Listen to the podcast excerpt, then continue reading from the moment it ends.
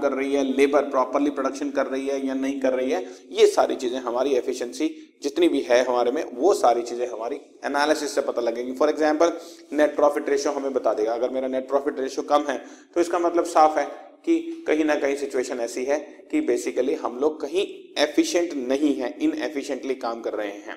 ठीक है? या करंट एसेट्स करंट लाइबिलिटीज को ठीक तरीके से मैनेज नहीं कर रहे हैं, जिसकी वजह से हमारी करंट रेशियो गिर रही है तो वहाँ पर हमारी मैनेजमेंट की एफिशिएंसी के बारे में पता लग जाएगा।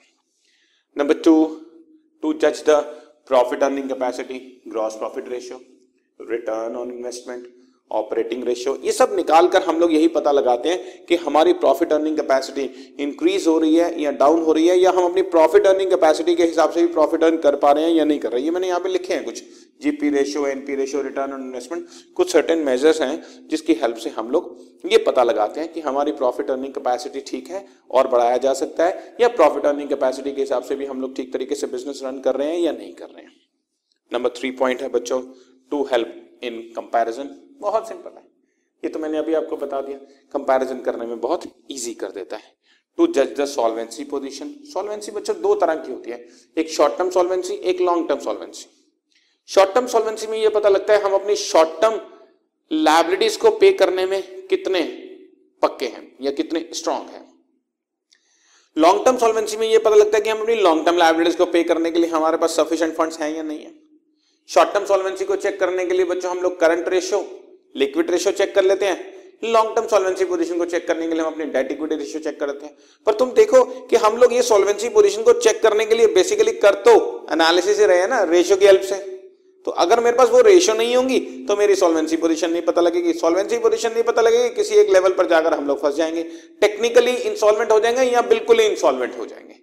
टेक्निकल इंस्टॉलमेंट का मतलब होता है फॉर द टाइम बिंग अपनी लाइबिलिटीज का ढंग से पेमेंट नहीं कर पाएँगे और बिल्कुल इंस्टॉलमेंट होने का मतलब पेमेंट करने के लिए एसेट्स ही नहीं होंगे। तो इसलिए साथ साथ सॉल्वेंसी पोजिशन को चेक करना होता है, वो एनालिसिस ही हेल्प करता है बच्चों। फाइनेंशियल स्ट्रेंथ मैंने आपको बता दिया। फाइनेंशियल स्ट्रेंथ का मतलब यही होता है बच्चों कि बेसिकली हम लोग अपनी इंटरेस्ट की पेमेंट लाइबिलिटीज की पेमेंट ठीक तरीके से कर पा रहे हैं या नहीं कर पा रहे useful information to the management इससे ये पता लगता है बच्चों कि कैश फ्लो स्टेटमेंट में जैसे मैं आपको इन्फॉर्मेशन बताता हूँ कि कैश फ्लो स्टेटमेंट में बेसिकली ऑपरेटिंग एक्टिविटी से जितना पैसा आया, वो कहाँ इन्वेस्ट होना चाहिए था और कहाँ हुआ? अगर ठीक तरीके से हो गया तो हम लोग बहुत स्ट्रांग है और और अच्छे तरीके से करना चाहेंगे।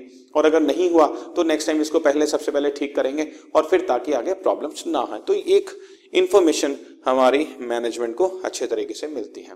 और ये तो बिल्कुल सिंपल है बच्चों अंडरस्टैंडेबल एंड कंपेरेबल करने के लिए। मैं ये कहूँ कि मेरा नेट प्रॉफिट है एक लाख रुपए और दूसरे आदमी का नेट प्रॉफिट है एटी थाउज़ेंड रुपीज़ बताओ कौन सा बेटर है? तो ये अपने आप में पूरा आंसर नहीं है। कोई नहीं बता पाएगा। लेकिन मैं कहूँ कि मैंने एक लाख रुपए का नेट प्रॉफिट कमाया था पाँच लाख की सेल्स पर और उसने एटी थाउज़ेंड रुपीज़ का नेट प्रॉफिट कमाया तीन लाख की सेल्स पर। अब बताओ कौन सा बेटर है? तो इमीडिएटली आंसर आ जाएगा कि उसका बेटर है। उसने तीन लाख रुपए पर एटी थाउज़ेंड कमा लिया। आपने तो पाँच लाख रुपए पर एक लाख रुपए कमाया है।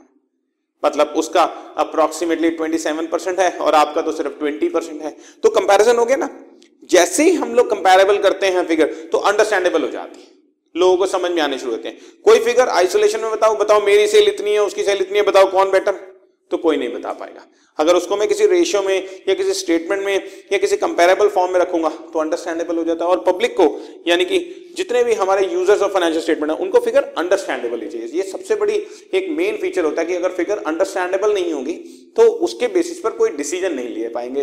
जैसे कोई आउटसाइडर है और वो पोटेंशियल इन्वेस्टर है, किसी फर्म के अंदर पैसा लगाना चाहता है, अगर फिगर उसको समझ में आ रही है तो वो डिसीज़न ले पाएगा कि हाँ मुझे पैसा इसमें इन्वेस्ट करना है या नहीं करना।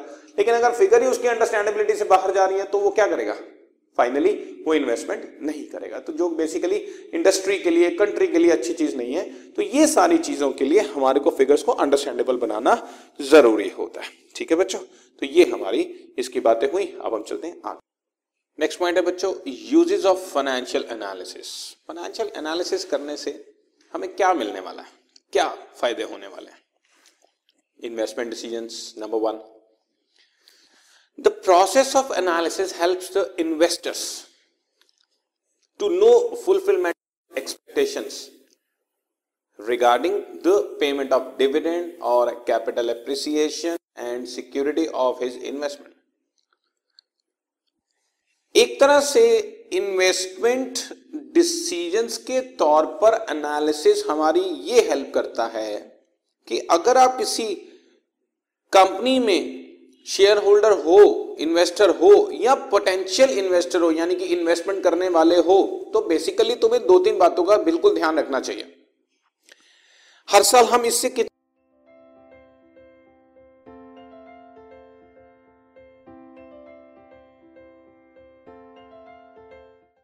this podcast is brought you by Hubhopper शिक्षा अभियान अगर आपको ये पॉडकास्ट पसंद आया तो प्लीज़ लाइक शेयर और सब्सक्राइब करें और वीडियो क्लासेस के लिए शिक्षा अभियान के यूट्यूब चैनल पर जाएँ।